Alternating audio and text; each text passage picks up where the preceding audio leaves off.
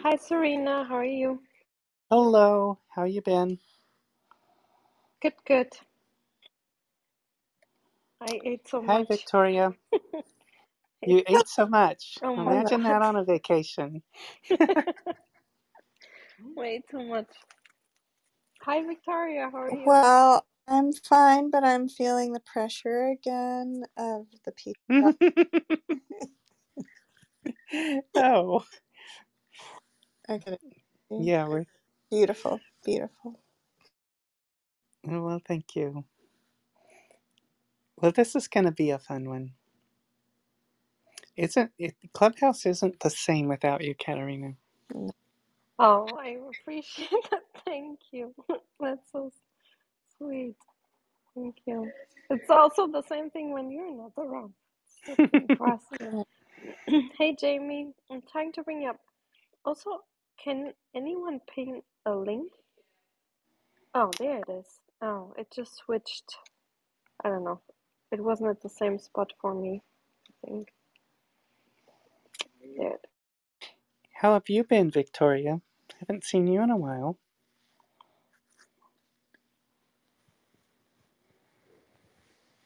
You Sorry, there? I'm navigating. Yeah, I had to navigate back. Um, really well. I was in California with family, and I just got back last oh, I night, see. and then yeah, then went straight into the classroom today, Mm. where there um some teachers are double masked, explaining that we have high risk again, and none of the students are masked. Not one Oh of them. no. Yeah, Jeez. so I double masked too. Hmm. It's yeah, it's really fun um, trying to teach through a double mask, it's okay. Yeah. Oh, so there's more more COVID again? Or Yes. Yeah, I know um, oh, several people. I know um, four people right now with COVID in different countries and states who were just diagnosed recently within the past week.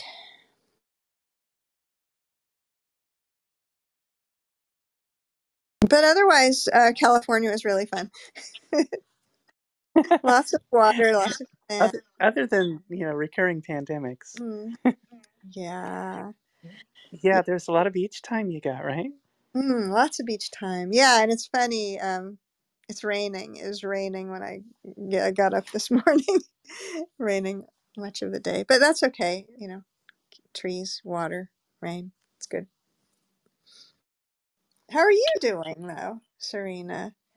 Oh well, I I got one of those traditional bugs, so I was out for a Yeah. couple of days, but um, that was just coming back from business travel, um, and I did enjoy a weekend, and I started writing code, and I always have a good time when I start writing code again, so I'm excited.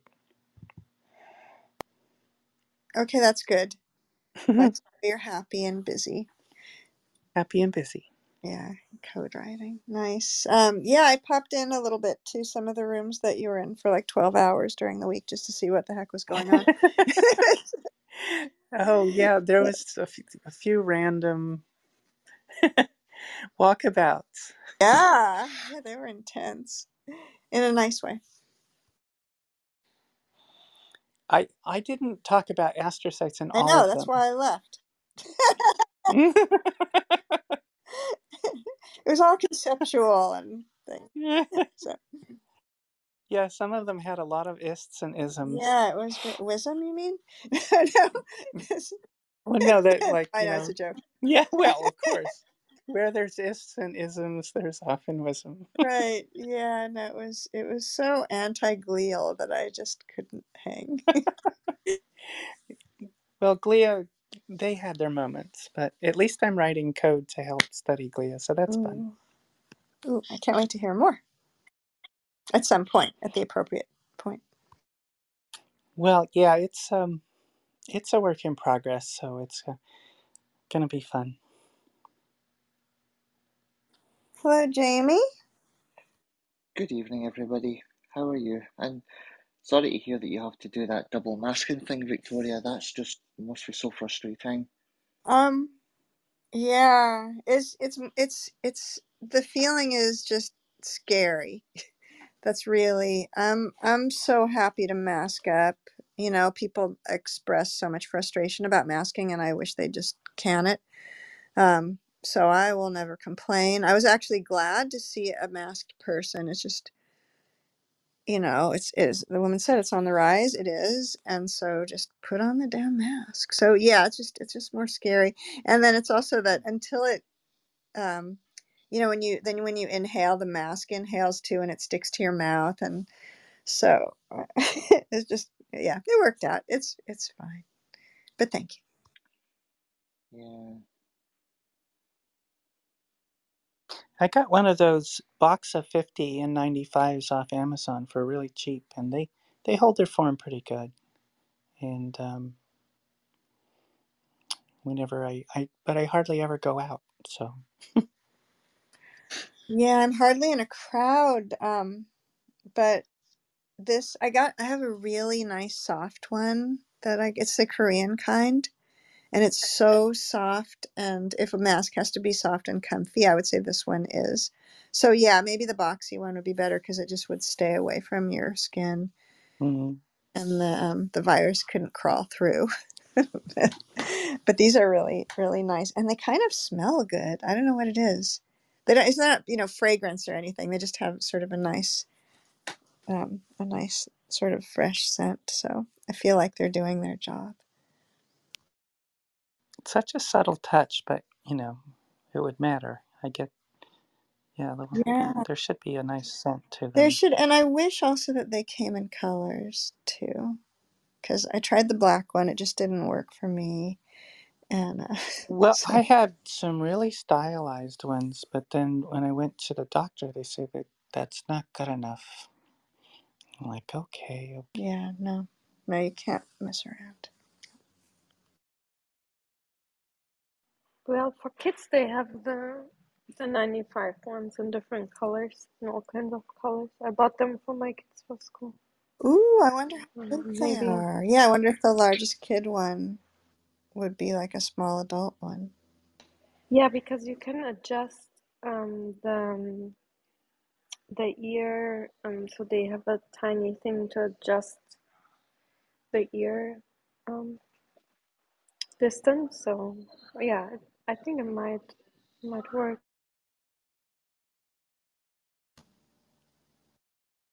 So this will be an interesting talk. So have we heard from our speaker? Uh, well, you know, uh, a few days ago, and I just wrote him now an email, but yeah, because um, yeah, he specifically asked for this date today, so um, should be should be coming. He And ha- yeah uh, he he yeah he was traveling and then yeah couldn't come for the like as for rescheduling for this date. That's why. You know, if not, we we will run a show, oh, but sure. I hope not. Can always fall back on astrocytes. yeah. Here, here, Serena. Here, here. Well, how Yeah, has your vacation been, good, Katarina? good. Very relaxing. Uh, beach today.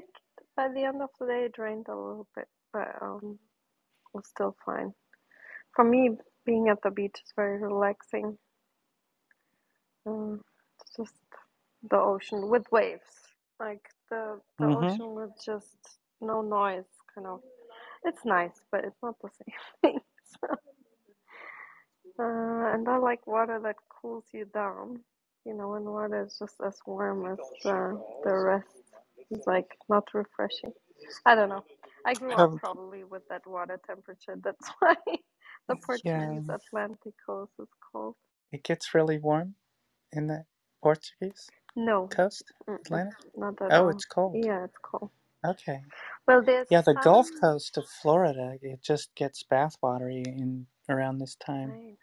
Yeah, like the Mediterranean is warm too. It's really warm. Oh, I didn't like it. Like um, in the summer, went to Greece and you know different places. I prefer going in the fall where the water is not as warm. And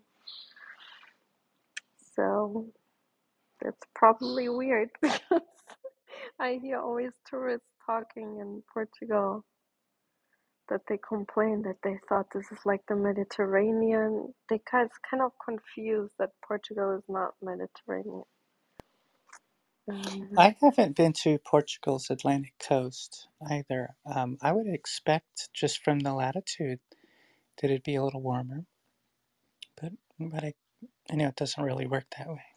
In the south is a little bit warmer. It's like 20 Celsius if you're lucky.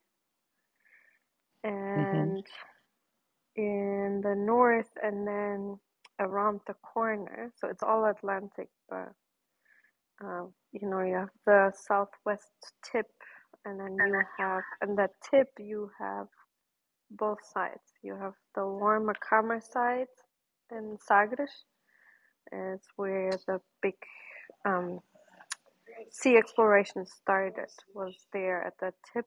Um, you have on one side, you have kind of calmer, a little bit warmer water, and then on the other side, a lot of waves and cooler water. It's kind of interesting. Hmm. Well, at, so at some point we'll have to go castle shopping. We will. There forts. There's a fort right there. I bet there's some really good castle deals. Yeah, yeah, there there are few, I think, but I think other countries have actually more than Portugal. Like it's more modern, you know, more I don't I mean we we have a bunch of castles, but not as many as like France has so many, I think, and Ireland and Hi Benny, how are you? Welcome. Thanks for coming Hi, Benny. Hey, Benny. to Welcome. to unmute is all the way on the bottom Hey. right. Oh, hey. Yep. How Um, how's your day been? it's been good. Yeah, I'm uh, transitioning to a new job, so I'm finishing up at my current job. I have like about a, a week or so left. So Oh it's, wow. it's been busy, and um, I don't know. You guys heard that. Thank you for rescheduling since I had COVID last week. Everything is like kind of a bit of a mess, but yeah, I'm glad you're better. happy to be here. Yeah, and Yeah, much yeah, better.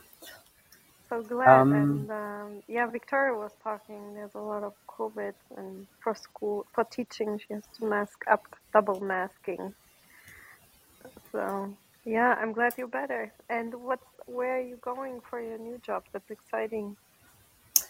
Um, I'm going to work for a company in Germany that produces mass spectrometers, actually. Oh, cool. Where where in Oh, wow. In Bremen, northern Germany. Oh, perfect. Yeah, I wasn't, you know, I grew up in Germany. I wasn't far away from from there. Ah, nice. Mm, I grew up in Bochum. I don't know. All right. It's really not far from Bremen, but Bremen is so different. It's funny. I didn't know that's where. I saw David Bowie there in Bochum. Oh, really? Oh, Yeah. Oh, wow. in the Long time. Ruhrstadion, in the in the Yeah. in the Yep. yeah. that was where I went to my first concert too. I saw Grönemeyer. The first concert I ever went to was kind of He's like a famous, but he's from Bochum originally. So, anyways, That's not the guy with the shiny tooth or the light tooth, or is it? The guy with the, the, the light in his tooth. uh, no, he like does German songs, but pretty good. Like not bad. I'm not ashamed that I went to that. You know, you're like the concert you went with as a 12 year old. You're usually ashamed, but that one I w- I'm not.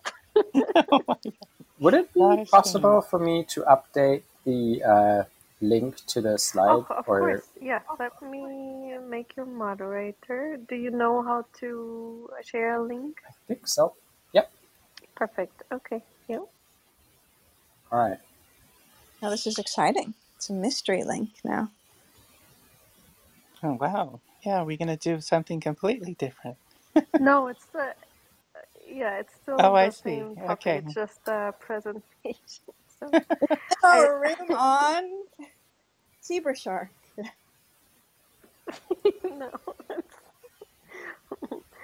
um, okay, I think we can we can slowly start. So um, yeah, welcome everyone to the Science Society, and a special welcome to Benny, so Dr. Birner. And before we start with the presentation, let me um, introduce you a little bit to our audience.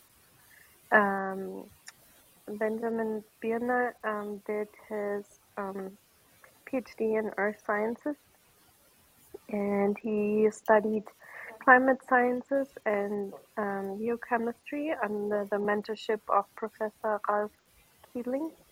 And his dissertation, uh, Dr. Birner explored several different um, applications uh, where noble gases served as indicators of natural and human-made changes in Earth's climate. Um, I think this is uh, really interesting, and this work earned Birner at, in 2021 a Chancellor's Dissertation Medal, one of the several prestigious awards distributed annually by UC San Diego and um, and um, the Graduate Student Association to recognize outstanding doctoral research. Um, yeah, so it's really a great honor having you here. And if it's okay with you, Victoria would ask you um, a few questions before we start with your presentation. Sure. Go ahead. All right. Thank you, Dr. Birner. Excuse me, my cat is a little bit vocal. Um, oh, hey, Ceci Rahim. Welcome. Glad to have Oh. you here. so, Dr. Birner, I am asking these questions to bring a human aspect to your talk today to let us uh, learn a little bit about you.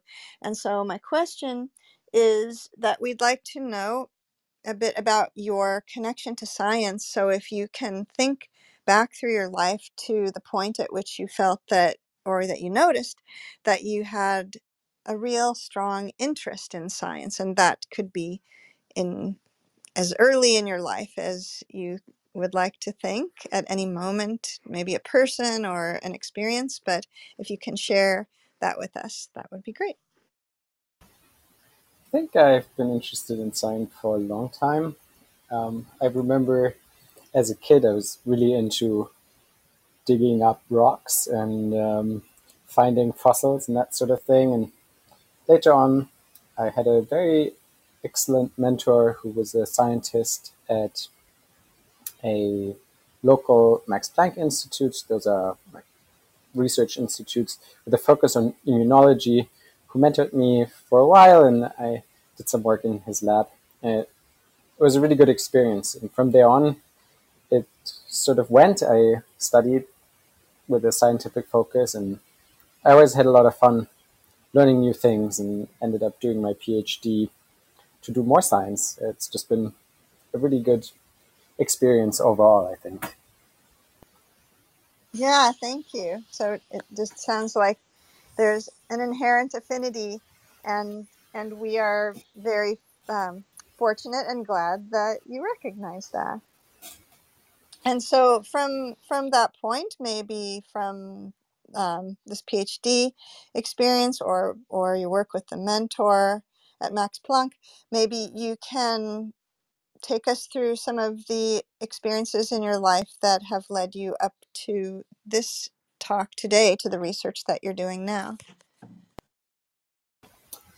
Yeah, of course. Um, I knew I was interested in earth science from the very start. I wanted to study something that was using math and physics, but in a more applied sense. And earth science seemed like a good fit in that context. And so I started off doing um, oceanography on like trying to understand the elemental composition of the ocean, but later on discovered that my true passion was more in the realm of climate, and I did some work on trying to understand past climate, but eventually came to realize that I wanted a climate focus on something that's more related to global warming today and helps us maybe deal with the consequences of global warming and really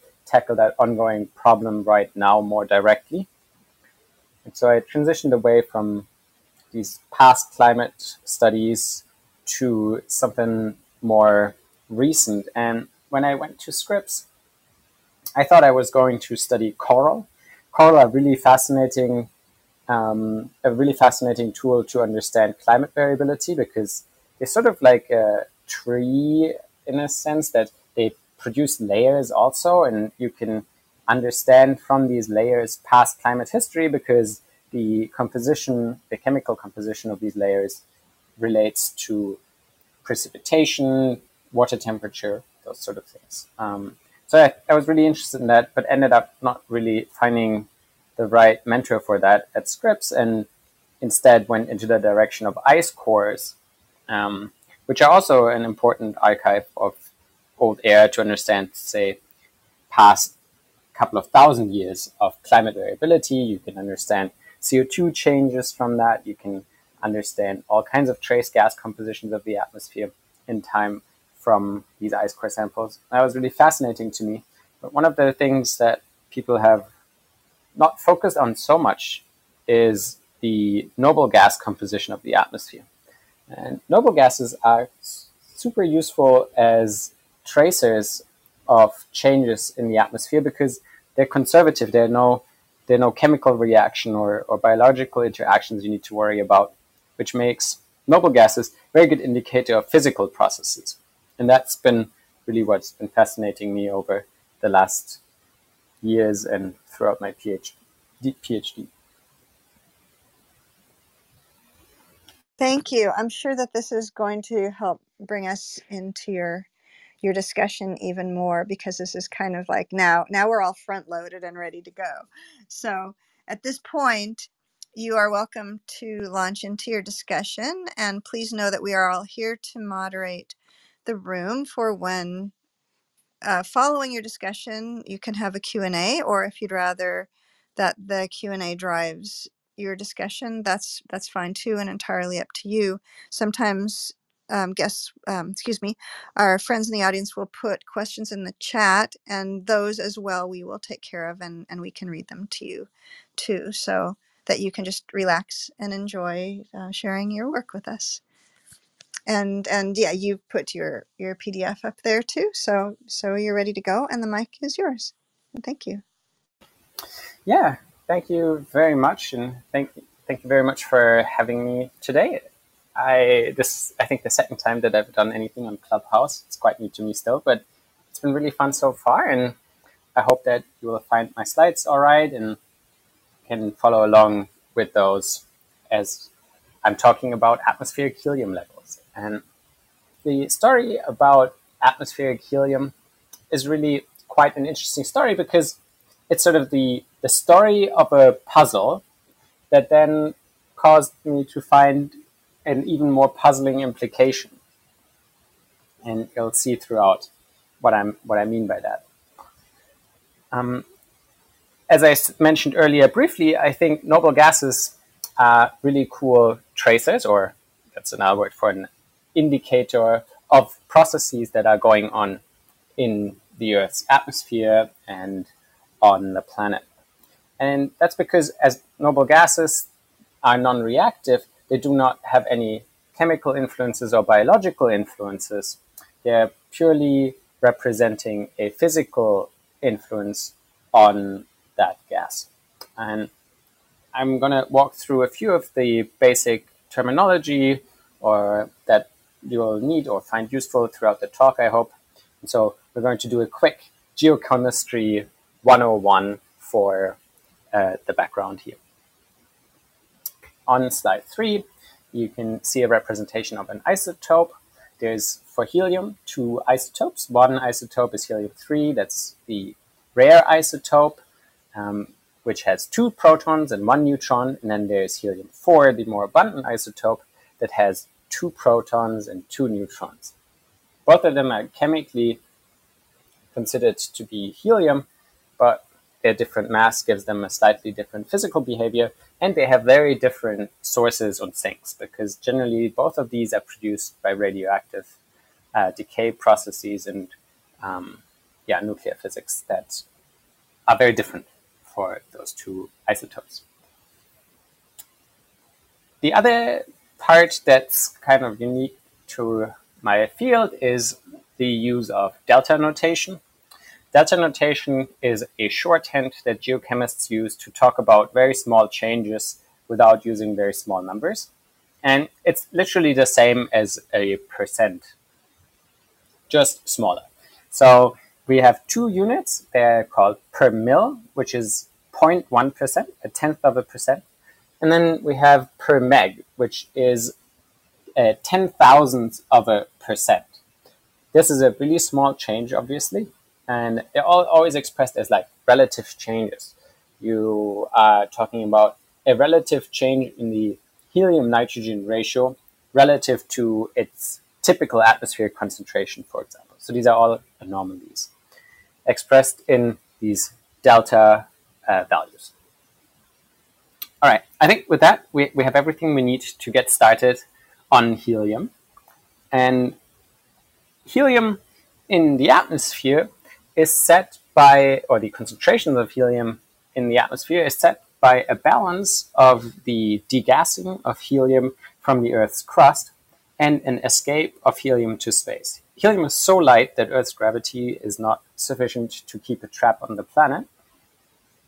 And we wouldn't have any helium left on Earth if helium wasn't produced in the subsurface by uranium and thorium bearing minerals that decay in an alpha decay reaction that then produces helium 4 as a byproduct that can escape into the atmosphere and there sort of set the balance between the slow radioactive production and the escape to space.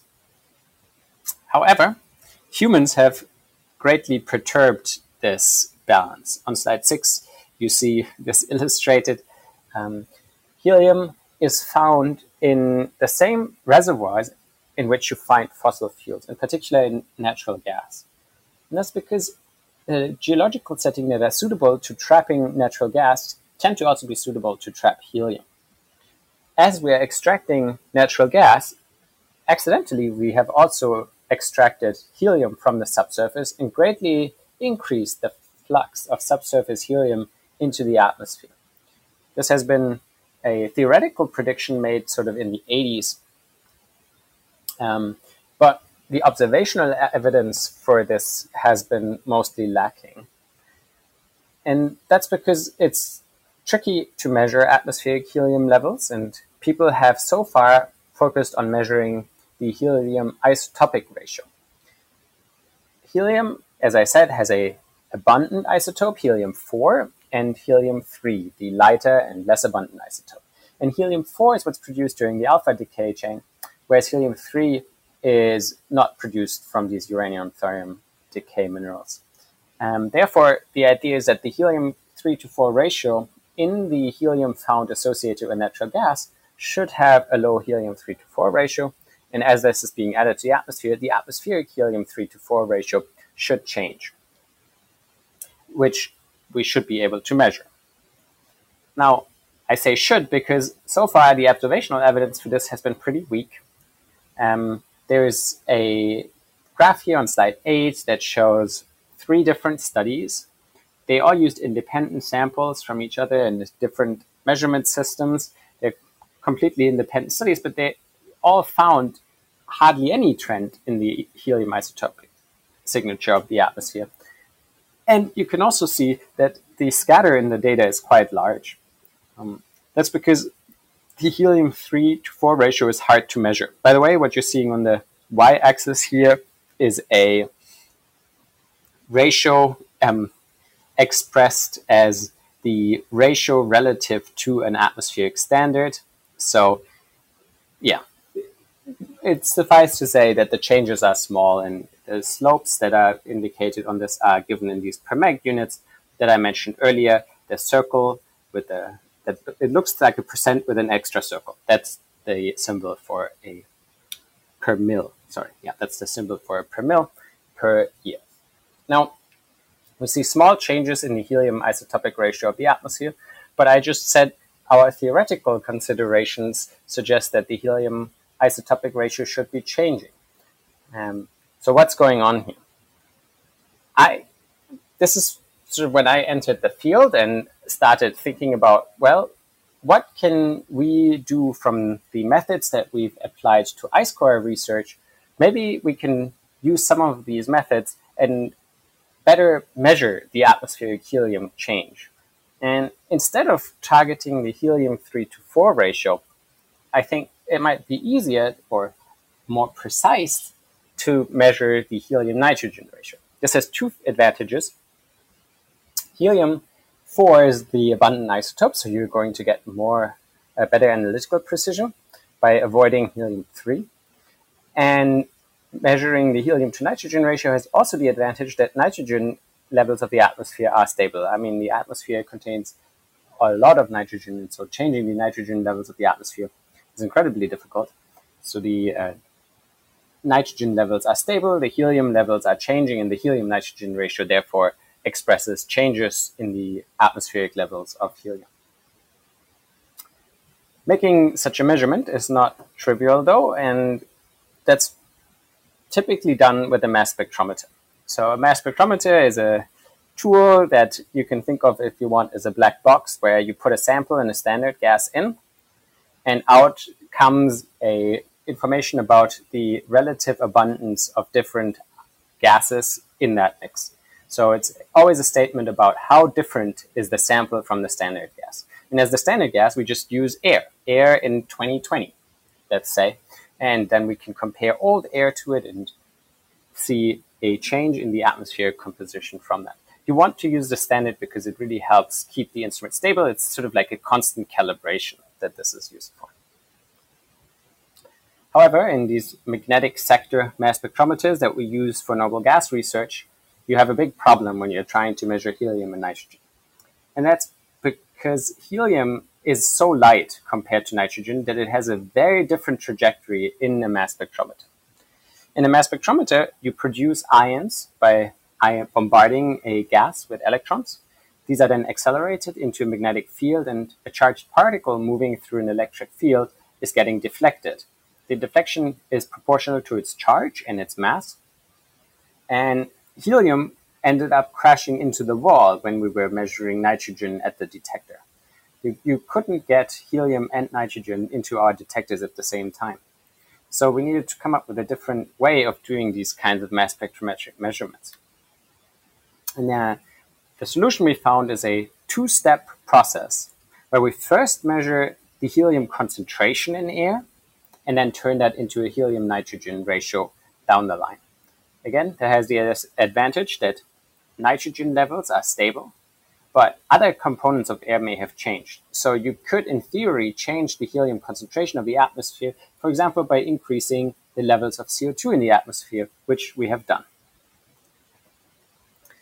Now, how do you make a measurement of the helium concentration with a mass spectrometer? The idea is quite simple you make sure that there's always the same amount of gas flowing into the ion source at all times as you're switching between the sample and the standard gas. And in the ion source, the gas gets ionized and you make helium ions that are then detected at the end. So any change in the helium beam as you're switching between the sample and the standard gas reflects a difference in the concentration of helium between the sample and the standard, right? Because we have put the same amount of air in at all times. To do that, you keep pressure extremely stable in a chamber and you have a fixed flow restriction downstream of that chamber. And so that gives you a, a fixed flow into the mass spectrometer at all times.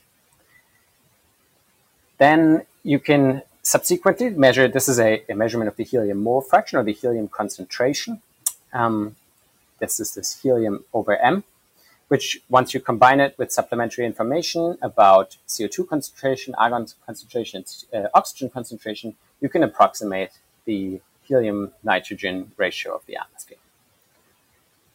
I hope that's it with the more technical details at this point. Um, slide 14 just summarizes again how much this change in method has actually improved our ability to see changes in atmospheric helium.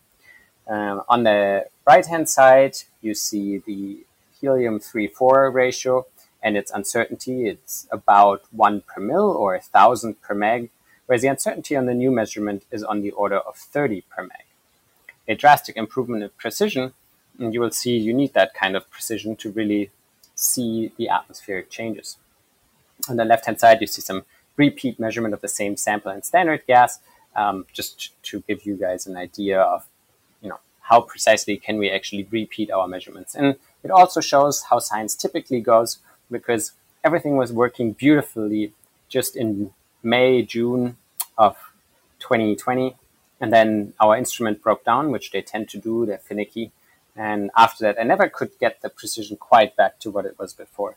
But it's still remarkably precise compared to anything that had previously been measured. So how do we actually get old air? That's the other ingredient. We have a measurement method now, but we don't have any air samples yet. Well, I was fortunate enough that at Scripps, there's two sources of old air that were available to me. One are these high pressure cylinders that already look a little bit aged. It's because they are. They're dating back to the 1970s. They were collected uh, or filled with air by Charles Keeling, Ralph Keeling's dad, who made the first measurements of the atmospheric CO2 concentrations in Mauna Loa. And for that operation, they needed standard gases, they needed um, standards that were shipped to Mauna Loa for the measurements, and some of them may have never been shipped in the first place, or some were shipped and came back for later comparison. Either way, some of those gases that were used in his operation are still around today and contain air going back all the way to the 70s. The other gas source um, is an so-called Essex tank. These are used by AGAGE. AGAGE is the group of people that measures atmospheric fluorocarbon levels in, and check for compliance with the Montreal Protocol. Those were the ones that discovered that there was illegal emissions of CFC 11 um, that has caused quite a lot of stir in the atmospheric science community. Now, these these measurements also need standards, and uh, their standards are stored in different tanks. They are these big cylinders of um, they're airplane cylinders. Really, they were used for that originally, and um, they're quite different in terms of how they're sealed and all that, which is great news because one of the things you always worry about when you're studying helium is leakage and permeation. And things, helium tends to permeate through anything that's not metal. And so any seal that's made between a valve, for example, and a cylinder is something you're worried about. And that's good that in this case we had samples from different sources. We can compare if the results agree. And they did as you can see on slide 16. Um, you can see in black these Essex tanks, and in gray the high pressure cylinders you, that stem from Ralph's dad. Overall, they agree well with each other, and they show an atmospheric change in the helium to nitrogen ratio of about 1.9 per mil, or that's uh, 0.2% over the time span of you know, 50-ish years or so. And by fitting the uh, change in the atmospheric concentrations from a rescaling of the natural gas emissions, we were able to estimate the average content of helium in natural gas, which turned out to be about a factor of five smaller than people had previously thought. People were expecting higher concentrations of helium in natural gas on average. Um, and that had formed the basis of some of these previous um, theoretical estimates that the atmospheric helium uh, levels should be increasing. They are increasing indeed, but the increase is smaller than we previously thought they, it could have been. And that's why it came in very handy that the analytical precision of this measurement is much better than previous. I'm going to skip ahead to slide 18 here and come to the puzzling implications of this research. If you remember from the beginning of my introduction, people have started the hunt for atmospheric helium by measuring the helium isotopic ratio. And helium 4 is what is being added by fossil fuel, whereas helium 3 is thought to be in much smaller quantities in the helium that's associated with natural gas. However, the observations found a near zero trend in the helium isotopic ratio. And that's obviously puzzling if helium in natural gas contains additional helium 4 compared to helium 3. That should have changed the atmospheric helium uh, isotopic ratio. To uh, bring those two in agreement, the only explanation is that the helium 3 concentrations of the atmosphere have also increased. And now things get interesting because helium 3 is a really important resource and is used as a fuel for nuclear fusion reactors. It's, however, so rare that people have thought about flying to the moon to mine helium 3, where it's in much greater abundance. And um, our research seems to suggest that maybe we're missing a source of helium 3 on the planet. Maybe we don't have to fly to the moon. Maybe we can find it somewhere on Earth. And this missing helium source is quite large if you compare it to the natural geological fluxes. Those are about an order of magnitude smaller. And any of the known anthropogenic fluxes. On slide 19, I've summarized some of the known sources. Mostly helium 3 is originating from, anthropogenic helium 3 is originating from the radioactive decay of tritium. Tritium has been released to the atmosphere during nuclear bomb tests.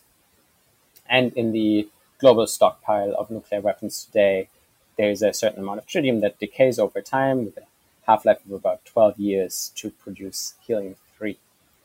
Neither uh, of these sources, however, are even remotely close to the um, implied helium 3 source that we, we showed from the observations. So that's puzzling, right? And I don't have an answer. We're still puzzled by this, and I hope it will trigger some future research by other people into other potential sources. One suspicion I have is that maybe natural gas actually contains more helium 3 than previously thought, and that would be obviously interesting for mining purposes. Or maybe the previous measurements of the helium isotopic ratio just didn't get it quite right. So one of the future aims I have in my own research is to verify that helium 3-4 trend. And I, I want to conclude with a cool application of helium that I hope finally with this research will become possible. So in the next step, we're going to the helium 2.0 measurement. These are a new way of making helium measurements that are giving you even better precision and the capability to do online monitoring. So it allows you to monitor atmospheric helium levels at all times. We have tested this in a prototype now at Scripps, and we've been collecting helium concentration data from La Jolla. This is interesting because I have the hope that helium will become an indicator of human fossil fuel usage, in particular natural gas. And when people are thinking about um, verifying atmospheric emissions from observations, which will become more and more important with the agreed upon reductions in fossil fuel usage, we need somebody to verify that the promised reductions have actually taken place. One of the challenges in this process is you can see a change in the atmospheric CO2 concentrations, but you can't quite separate where this uh, change originated. Did we reduce use of coal? Did we reduce uh, emissions from traffic? Or did we reduce natural gas usage? The helium signal, however, is only found in natural gas. And so by observing changes in atmospheric helium together with CO2, I hope that we can separate the emissions from natural gas and other fossil fuels and thereby help to contribute to um, yeah efforts of verifying reported emissions. This is where my research is going next, and yeah, thank you very much. Happy to take questions. Yeah, thank you so much for this really interesting research. That's um, that's really amazing. Like the techniques you used, and also to discover that uh, surprising helium level uh, is really interesting. Would be really great if that would be a future indicator, um, like a real time indicator. So, do you? How long do you think it would take until helium levels are detectably different? Like, is it immediate? Is it an immediate reaction, or does it need to rise to a certain level that you can detect? Like, how much fossil fuel do you have to burn to see? Like, what's the theory? I know it's not proven yet, but what would be the theory? Well, um, we can right now, from our observations at Scripps with this new system, we can tell, for example, differences between day and night, which here are associated with a change in wind direction. During the night, you get a, a land coming wind, so you get the pollution signal, whereas during the day, you have a sea breeze and you get much cleaner air um, at our measuring station. And so we can really see the differences. They're quite stark there at the level of two per mil or so. So they're very well measurable. Um, signals in helium are on short time scales reflective of local emissions. On longer time scales, so if you think about a year, two years, the total, the signal will reflect the global emissions because obviously the atmosphere gets mixed and on a time scale of about one year or so, you homogenize the atmosphere globally. Um, I think the signal in the atmospheric sort of one year of buildup of fossil fuel is a signal on the order of 50 to 60 per meg, which means we should be quite readily able to measure changes on that uh, at that level without too much trouble, with maybe half a year of observations or so. Wow, that's impressive that you can even see changes throughout the day. Thank you. Go ahead, Serena. So, so you left us with quite a mystery. There's a missing mass here. Um, it, it's curious though, and it's a substantial amount. So the helium three. Um, uh, so just running through some questions. Um, I mean, slide sixteen has a pretty clean trend over time. Um, and it's curious that you said there's the local variations and diurnal variations, but over a, a year, year's time, you're pretty much seeing all that wash out from the from the previous year, and you've you've got more or less a. I, I'm assuming that you know you controlled for these in in taking the data on. Well, you I guess you couldn't for the past air, um, and and perhaps maybe that's some of the more variation there. But um, could you could you so there's the two questions a comment on um, how clean that trend is and how much that um, indicates you know um, our damning use of increases in co2 or or natural gas rather. Um, but also with the helium 3 could it, it could there be an effect with the difference in mass of helium 3 and 4 and, this, and it's escaping the earth at a different rate Okay, I'll start with the helium-3 question part. Um, helium-3 does have a different mass and the escape velocity to space is different. So they, they do have different escape velocities and, and timescales of overturning in the atmosphere. However, the timescale of escape, if you just think about how long would it take to replace all the helium in the atmosphere once by having it escape and replace it with fresh helium from the subsurface, that's about a million years or so. So any of the changes we're seeing in the atmosphere on these much mm. shorter timescales, that's uh, yeah, that's a clear anthropogenic signal and is not a geological effect. Um, coming back to helium four, so on slide 16, right, the trend looks really clean. In fact, um, it, it's this clean because the days that these samples were taken were days with onshore wind. So we're getting basically clean Pacific air on those days. And every time those were taken, it was targeted to make sure that you get very clean air.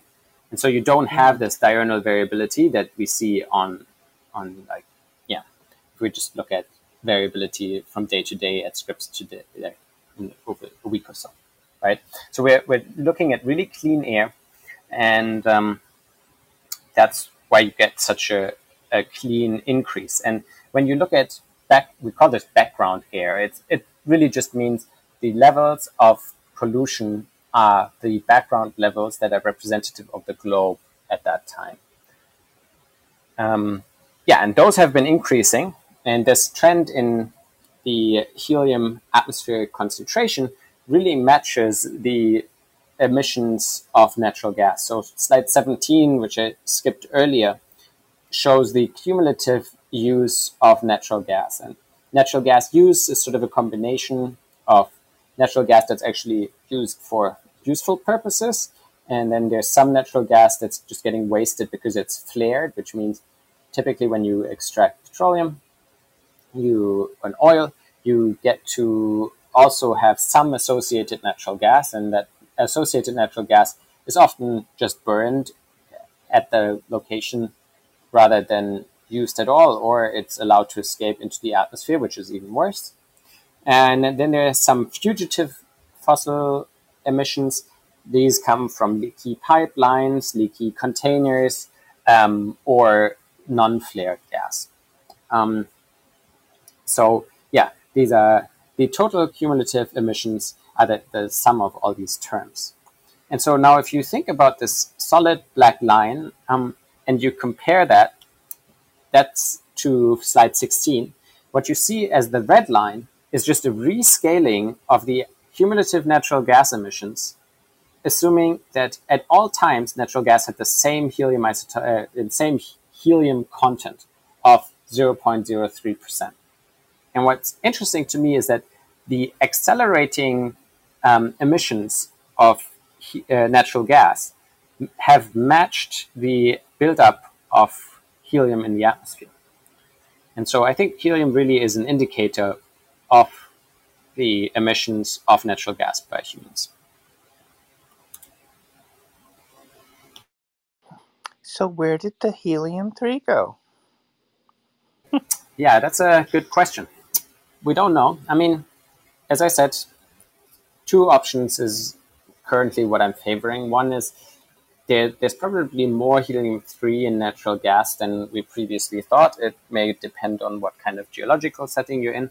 And we know that depending on where you go around the world, natural gas actually has extremely varying helium isotopic ratios.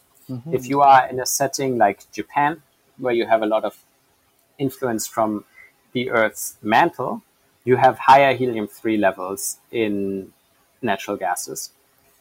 Um, so I think that's part of it. We may have underestimated how much helium 3 on average you find in natural gas. Mm. Or we have just had problems with the measurements before. The, uh, you saw how noisy the previous observations of the mm-hmm. helium isotopic trend were. And I'm collaborating with some folks to make improved measurements. And hopefully that will nail down whether the atmospheric ratio is actually changing or not. Well, so that's interesting. So you, you would expect a ge- geographical variation in that that isotopic ratio. Yeah, and the variations are large. I mean, they're like a factor of a hundred different, depending on where you are. And those equilibrate over about a year's time. So you're getting you're getting very like recent measurement or varia- the variations have to be very recent, right? Yeah, that's right. The, once it's in the atmosphere, everything homogenizes very quickly. But obviously, once it's while it's still in in the subsurface eh, or in the natural gas, yeah, the signatures are very different and depend strongly on the local geology.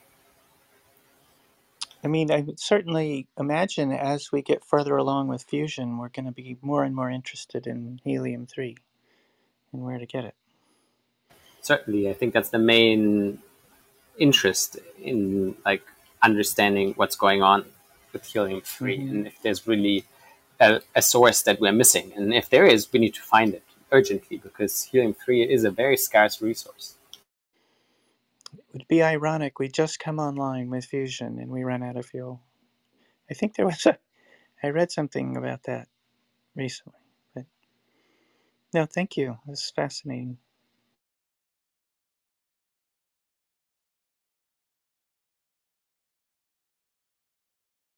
Yeah, thank you so much. Um, if you have a question, please flash your microphones. Uh, Jamie, uh, Victoria, Dr. Shah, Den- Denise, did you flash your mic? Go ahead. I did. Thanks, Karina. Um, Dr. Birner, thanks for the presentation. I was taking a look at some of these slides. I'm surprised a little bit that the curve on the helium from 2000 to 2020 isn't sharper. There's been a lot of uh, flaring and fracking and these sorts of things. Very cool to see the mass spectrometer. I was curious if there were sensors for these species in orbit that you could cross correlate some of your findings with. And on the question of like where does the rest of the H3 go, um, how does it decay? Like what are its daughter isotopes? Maybe there might be an answer there. So helium 3 is stable. Helium 3 doesn't decay. It's produced by radioactive decay. Uh, among other things, you have production of helium 3 by lithium decay, um, or tritium can decay to produce uh, helium 3. But helium 3, once it's produced, is stable and just sticks around. I, I mean, until eventually it will escape to space. But as I said, that's a very slow process. And uh, regarding space-borne observations, I mean, I would love if that was available, but it's extremely difficult to measure noble gases, mostly because they do not have any absorption in the visible spectrum. So you can't use any of the typical laser-based methods that we use for greenhouse gases, like methane or CO2 that have been measured from space quite successfully. So there's just no technology out there at the moment to make laser-based measurements of any of the noble gases. Every noble gas measurement that's out there is done with a mass spectrometer, and that means lots of sample preparation. One of these data points took me, I mean, after spending three years of developing the method, I still took about one or two days for a single data point to just measure a single sample. And so it's a slow process, and it's kind of tough, or it has been tough to get a lot of data. But with the, the new setup, the new changes we've been making, uh, and the ability to do now in situ monitoring, I think there will be a lot more data that's going to come online from that, hopefully soon. Fascinating. Thank you for the answers.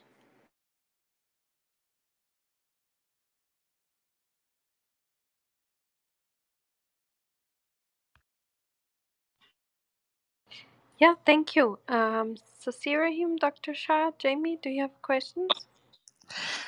Hi, Doctor. Thank you very, very much for this talk. It was really fascinating. Um, one of the questions I've got um, was you were saying you were going to help um, reconfigure the mass spectrometers to get better readings. Um, how accurate are you hoping you'll be able to get them, and uh, and and what kind of position are they in with um, and now because clearly there's something uh, like not as calibrated as tightly. Um, sorry if my question's not making sense, but how, how, are you going to improve that? And will this optimize it completely, or will there still be more configuration to do as we learn more? Thank you. Yeah, I mean, with the transition over now to this new system that we're doing right now, um, I think we're going to get to something like 20 per meg in 10 minutes of data, which is a major improvement over where we were before. And I think there's room to go even more precisely from there. this gets technically really quickly, um, but in essence, all that matters is how much helium can you put into the mass spectrometer at any given time, because helium is, as I said, a pretty rare gas. There's about 5 ppm of helium in the atmosphere, and so you really want to pre-concentrate the helium before you put it into the mass spectrometer to get better precision. And we're working in the space of improving our ability to concentrate helium in a gas stream and then put more of that gas stream into the mass spectrometer to get a more precise measurement in a shorter period of time. Because so far with the system that I used to make these the, the time series I showed you, those are very slow measurements. You need lots of gas, and it's kind of tricky to get this much gas from a lot of places. And by improving the method to use less gas and be more precise, I hope that we can enable measurements from sample flasks. So you can go around somewhere in the world, you can evacuate, have an evacuated flask that you open up, take an air sample, we can ship it to the lab and analyze it in the lab and start studying spatial distributions. We can measure what does the signature look like of a city? Like, can we find hotspots of helium emissions, which I would expect near gas power plants, for example? Or can we see temporal variations and from these, as I said earlier, you can infer the emission rates, which is the ultimate goal. Well, thank you very much. That's actually quite exciting to find out. Thank you.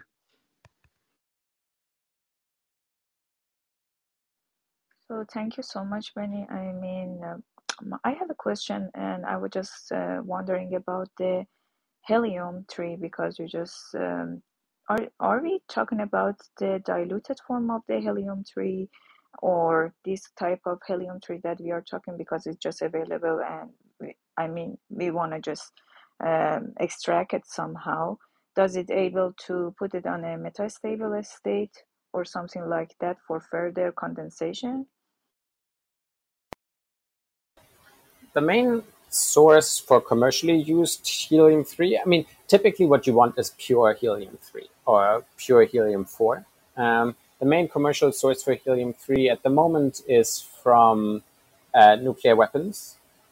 Those, as I said, contain tritium, and the tritium decays, and from time to time they degas the nuclear weapons and the uh, extract the helium from that, which is then sold on the global market. But the amount of helium that's produced this way is not enough to satisfy the demand. So other sources are being considered. It's in theory possible to separate helium from natural gas. This is how we're getting most of our helium today for party balloons and such. But you could go one step further and separate the helium 3 from the helium 4. Or you could intentionally produce tritium um, and let it decay. So th- those are the typical pathways for commercially making helium 3. And then you want it in pure concentrations. It's important for cryogenic applications. It's really uh, good for cooling things. Uh, it has obviously uses in nuclear fusion reactors, but there's also applications for um, detecting radiation, I think. There are some application that I hopefully know about at um, at airports where it helps to detect uh, the smuggling, I think, of, of nuclear materials. So totally different than alkali atoms. Thank you for explanation.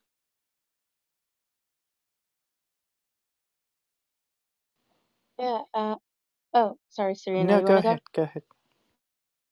Yeah. Um. Thank you so much, uh, Benny, uh, for um this wonderful talk. Um. I just wanted to ask, uh, looking at the graph and how uh the the levels are really rising exponentially. Um, just kind of in your opinion, what is your maybe estimate of when would get to a level where it might become maybe detrimental to general public health? Um, and because, you know, helium are alpha particles, so um, there is some level of risk if there's too much of it. So, what do you think about that?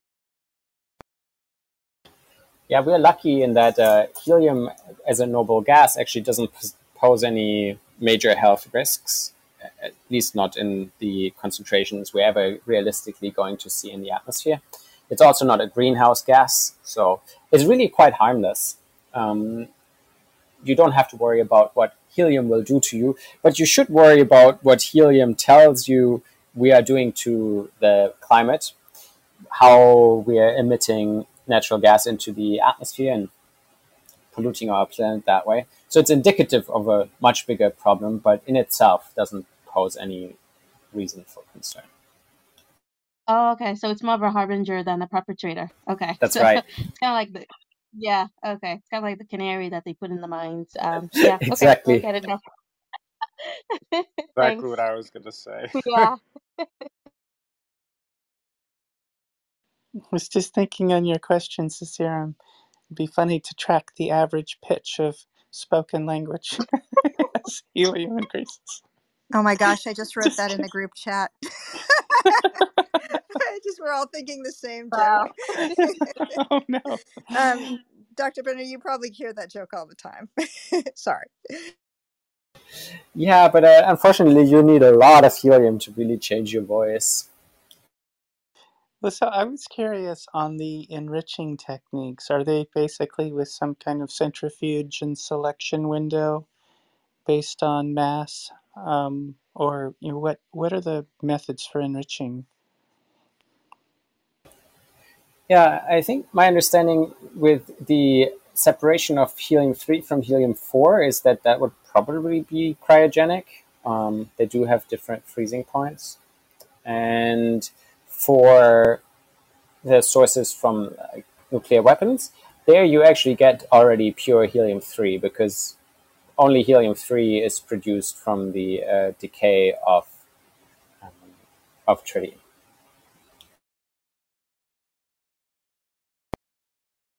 And I don't. I'm not too familiar with the abundance of tritium.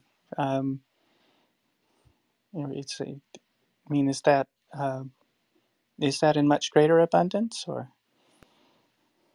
No, so tritium is a very heavily monitored species. It's um, produced or was produced by these atmospheric nuclear bomb tests and released into the environment that way.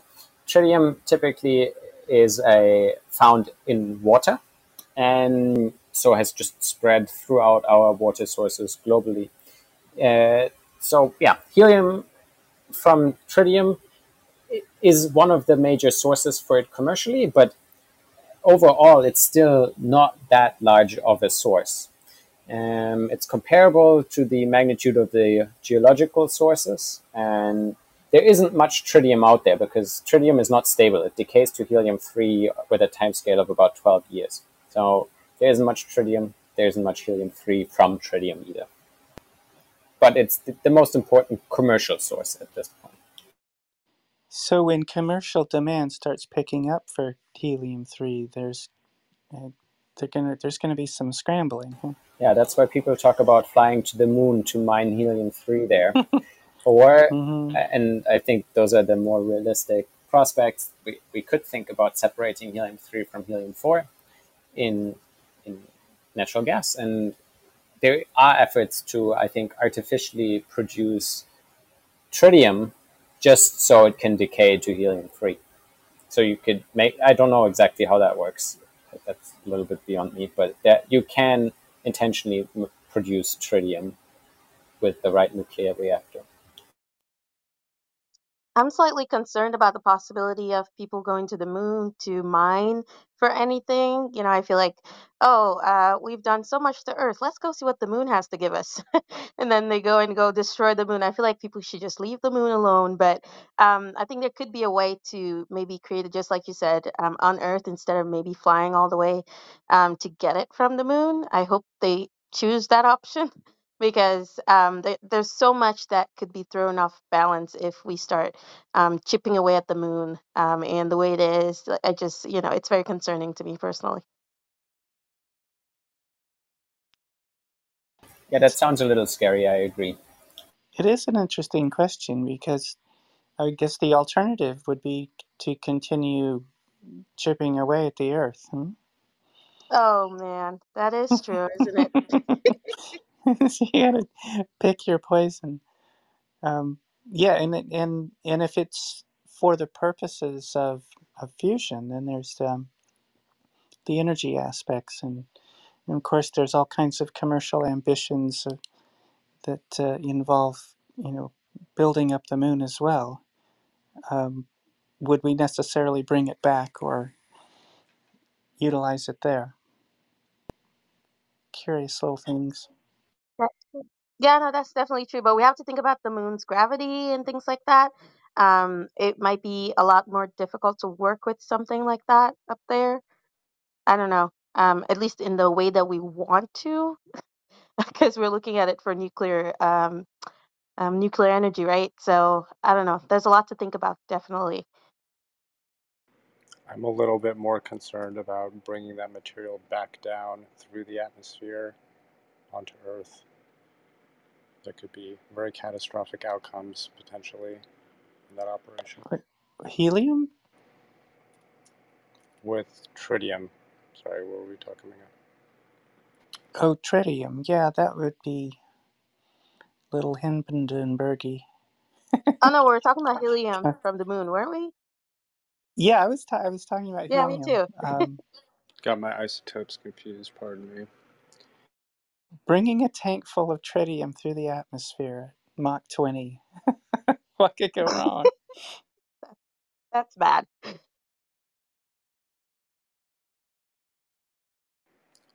Um, I had another question. How mobile is that sensor station? Could it be taken on site to, say, a fracking operation or someplace where we might expect greater abundance? With the new design, I think it becomes more portable. Um, there, we had some brainstorming sessions about maybe driving it around in a van or something like that, but um, yeah, we're still a little bit away from that. But what the next thing is that should become available in the next year or so, I hope. We're putting in an underfunding application. If that goes through, then it's ready to go. Um, is the ability to measure flask samples. And so you could go to, for example, a power plant, or you could go, yeah, any any sort of setting that you think has interesting helium patterns associated with them. You go there, you take a sample in the adjacent air, or maybe directly in the exhaust stream from the power plant. You take that back to the, to the lab, and you can analyze it there. Right. I was- sorry. I was thinking about whenever they open up a new ancient tomb somewhere in Egypt to go there and measure it. I don't know. Or um, Yeah, does know, anybody where know how well those are sealed? I I don't know. mean, I- I know people talk about how that air is like really old and stagnant, and then the curse of the mummy gets you, but I don't know how well sealed that actually is.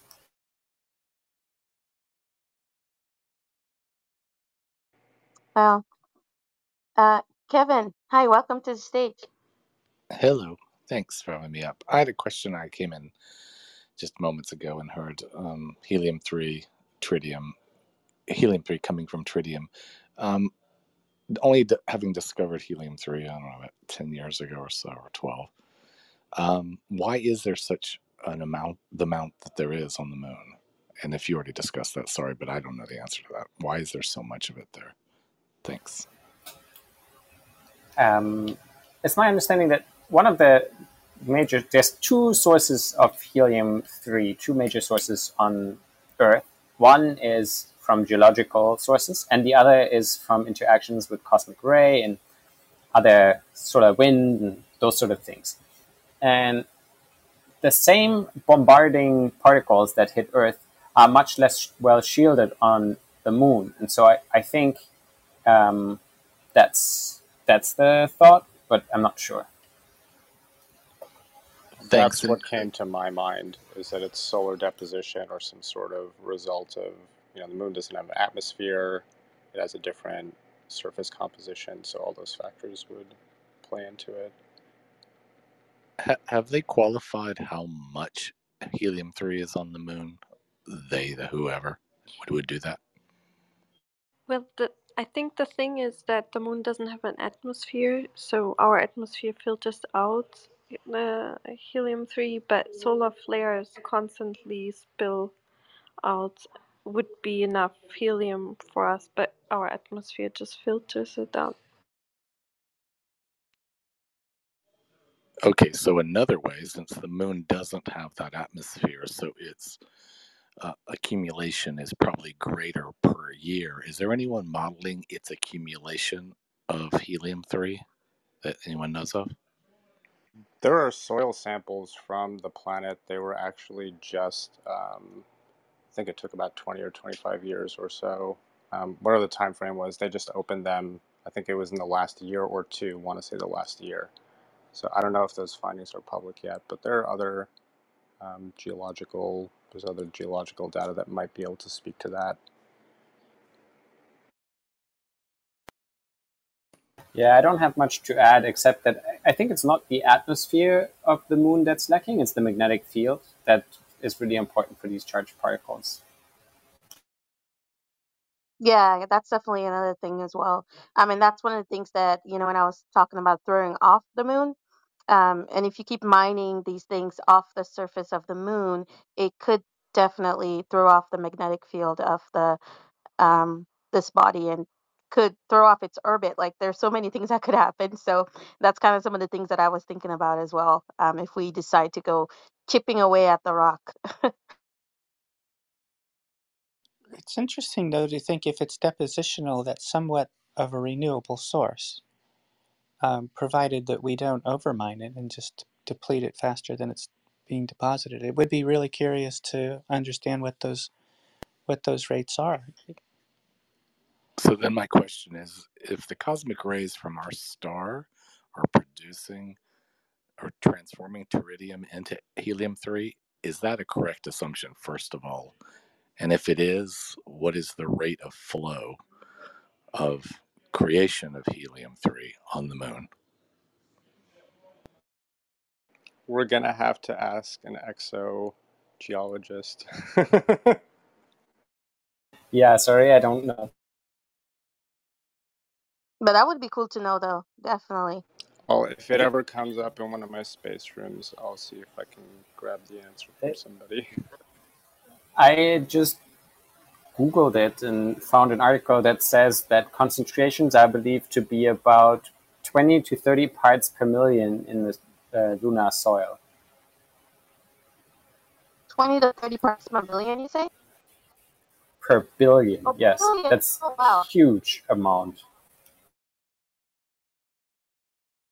Wait, I heard that right, right? That was billion, not million. Yeah, it's enough for 10,000 years of fuel supply, so it should be good. Yippee! Let's go. If we don't overmine it, that is. Wait, so I'm curious.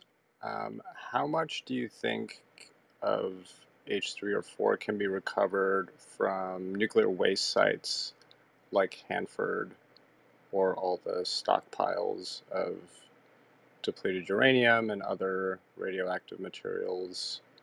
Do we really got to go to the moon for this? Or can we do this and like clean up the environment here at the same time? There's a one project in that direction that um, I was reading about, which is in heavy water reactors. There is a production of of tritium from the heavy water, and that's currently not being used. But people have talked about utilizing the tritium that's being produced in these reactors and then decays to helium three as an as a potential additional source of helium three. For other waste products, I, I think it's not every nuclear reactor produces tritium. In fact, I think only these heavy water reactors really do.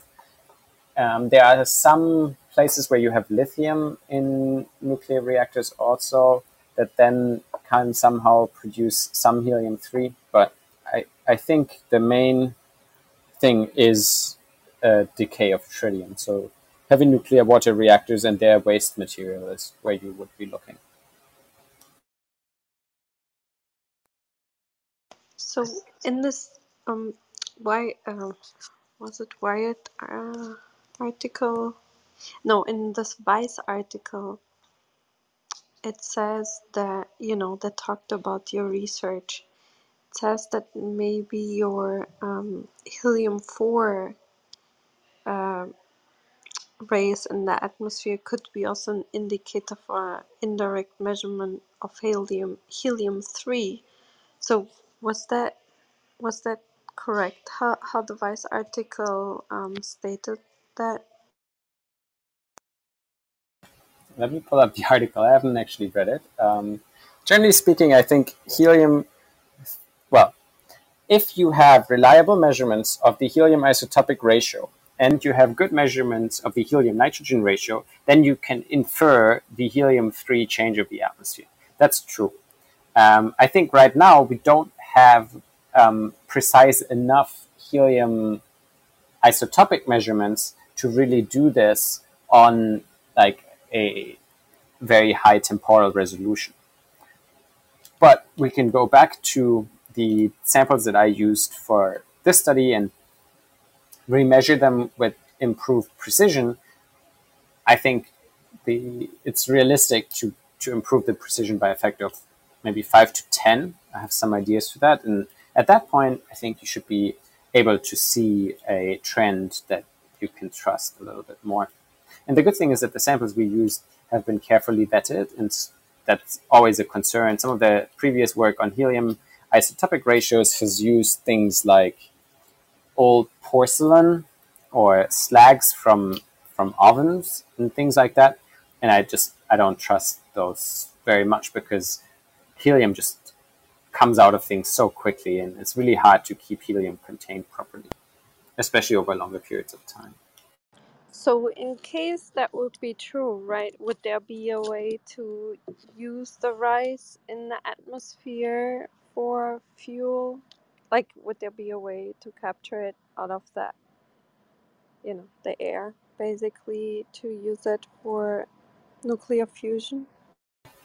I don't think you can directly get it out of the atmosphere. That's just energetically very unfavorable. Instead, you would try to find where the sources are. And if you have an idea where the sources are, you can find those should be more enriched in helium 3.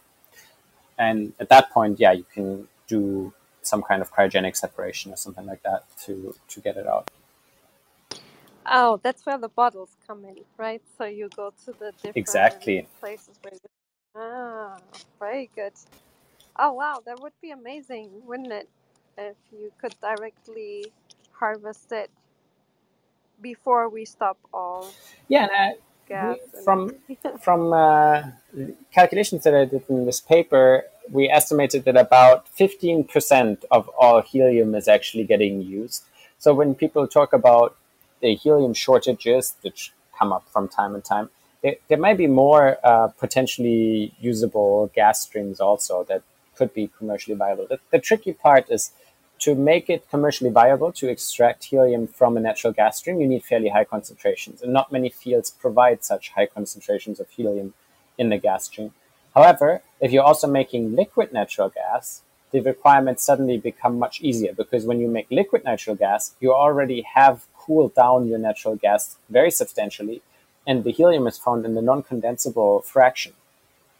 And so you basically have already partially purified your and separated your helium. And so maybe in the realm of uh, liquid natural gas production is where where we could actually get helium four and then maybe separate helium four and helium three also.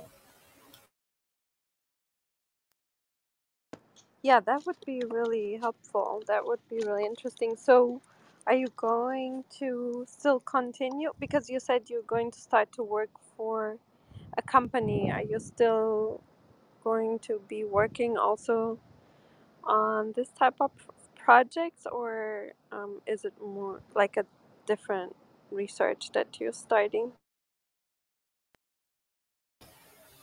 Um, for now, uh, it's a pretty large change of topic for me. I'm going to go into life science based mass spectrometry and make measurements of proteins to understand diseases, which I also find a really fascinating topic. And I just really love mass spectrometers. I think they're super cool and interesting tools for all kinds of science. There is um, as I said, we are working on getting more funding to continue this work. This will be with my supervisor, Ralph Keeling. He will continue this onward, and I may come back to this at a later stage in my career. Yes. Well, if this would work, wouldn't this be like a lot of money potentially? Wouldn't this be like a good company actually in the future uh, for energy supply? I mean, it's still pretty adventurous, right? Because you don't know if it works at all. Like, you don't have proof of concept yet, but shouldn't Yeah. it? The, Yeah. the commercial interest is once you find where the helium 3 comes from. Like, if we had a system that would allow us to show people where the helium 3 sources are that they should be looking at, that would be very interesting, of course. But we're not quite there yet.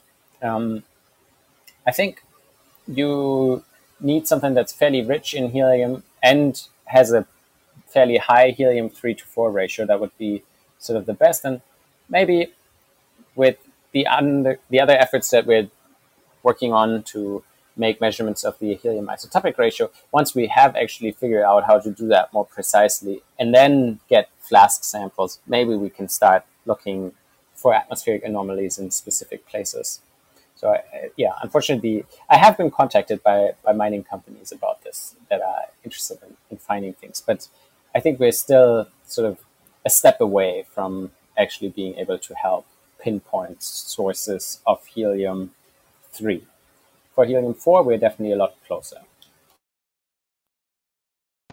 Well, it's definitely something, you know, really interesting and hopefully, you know, really helpful for the our future of clean energy. So, um, I cross fingers for everything you do, and you know that you get a lot of uh, support and funding, and for all the different works you do. And um, yeah, I wanted to check if somebody has maybe a last question because we are going now almost one hour and 15 minutes. So, um, yeah, please let flash your microphone if you have a last question. Not we'll let um, Benny rest again uh, and uh, get back to his life. One final question, um, and I'm going to go back to space again, but um, asteroids. Is there um, an expectation of you know helium on asteroids in in the context of you know fusion? You know, possibly using local energy there uh, as opposed to just mining the water and spending it, or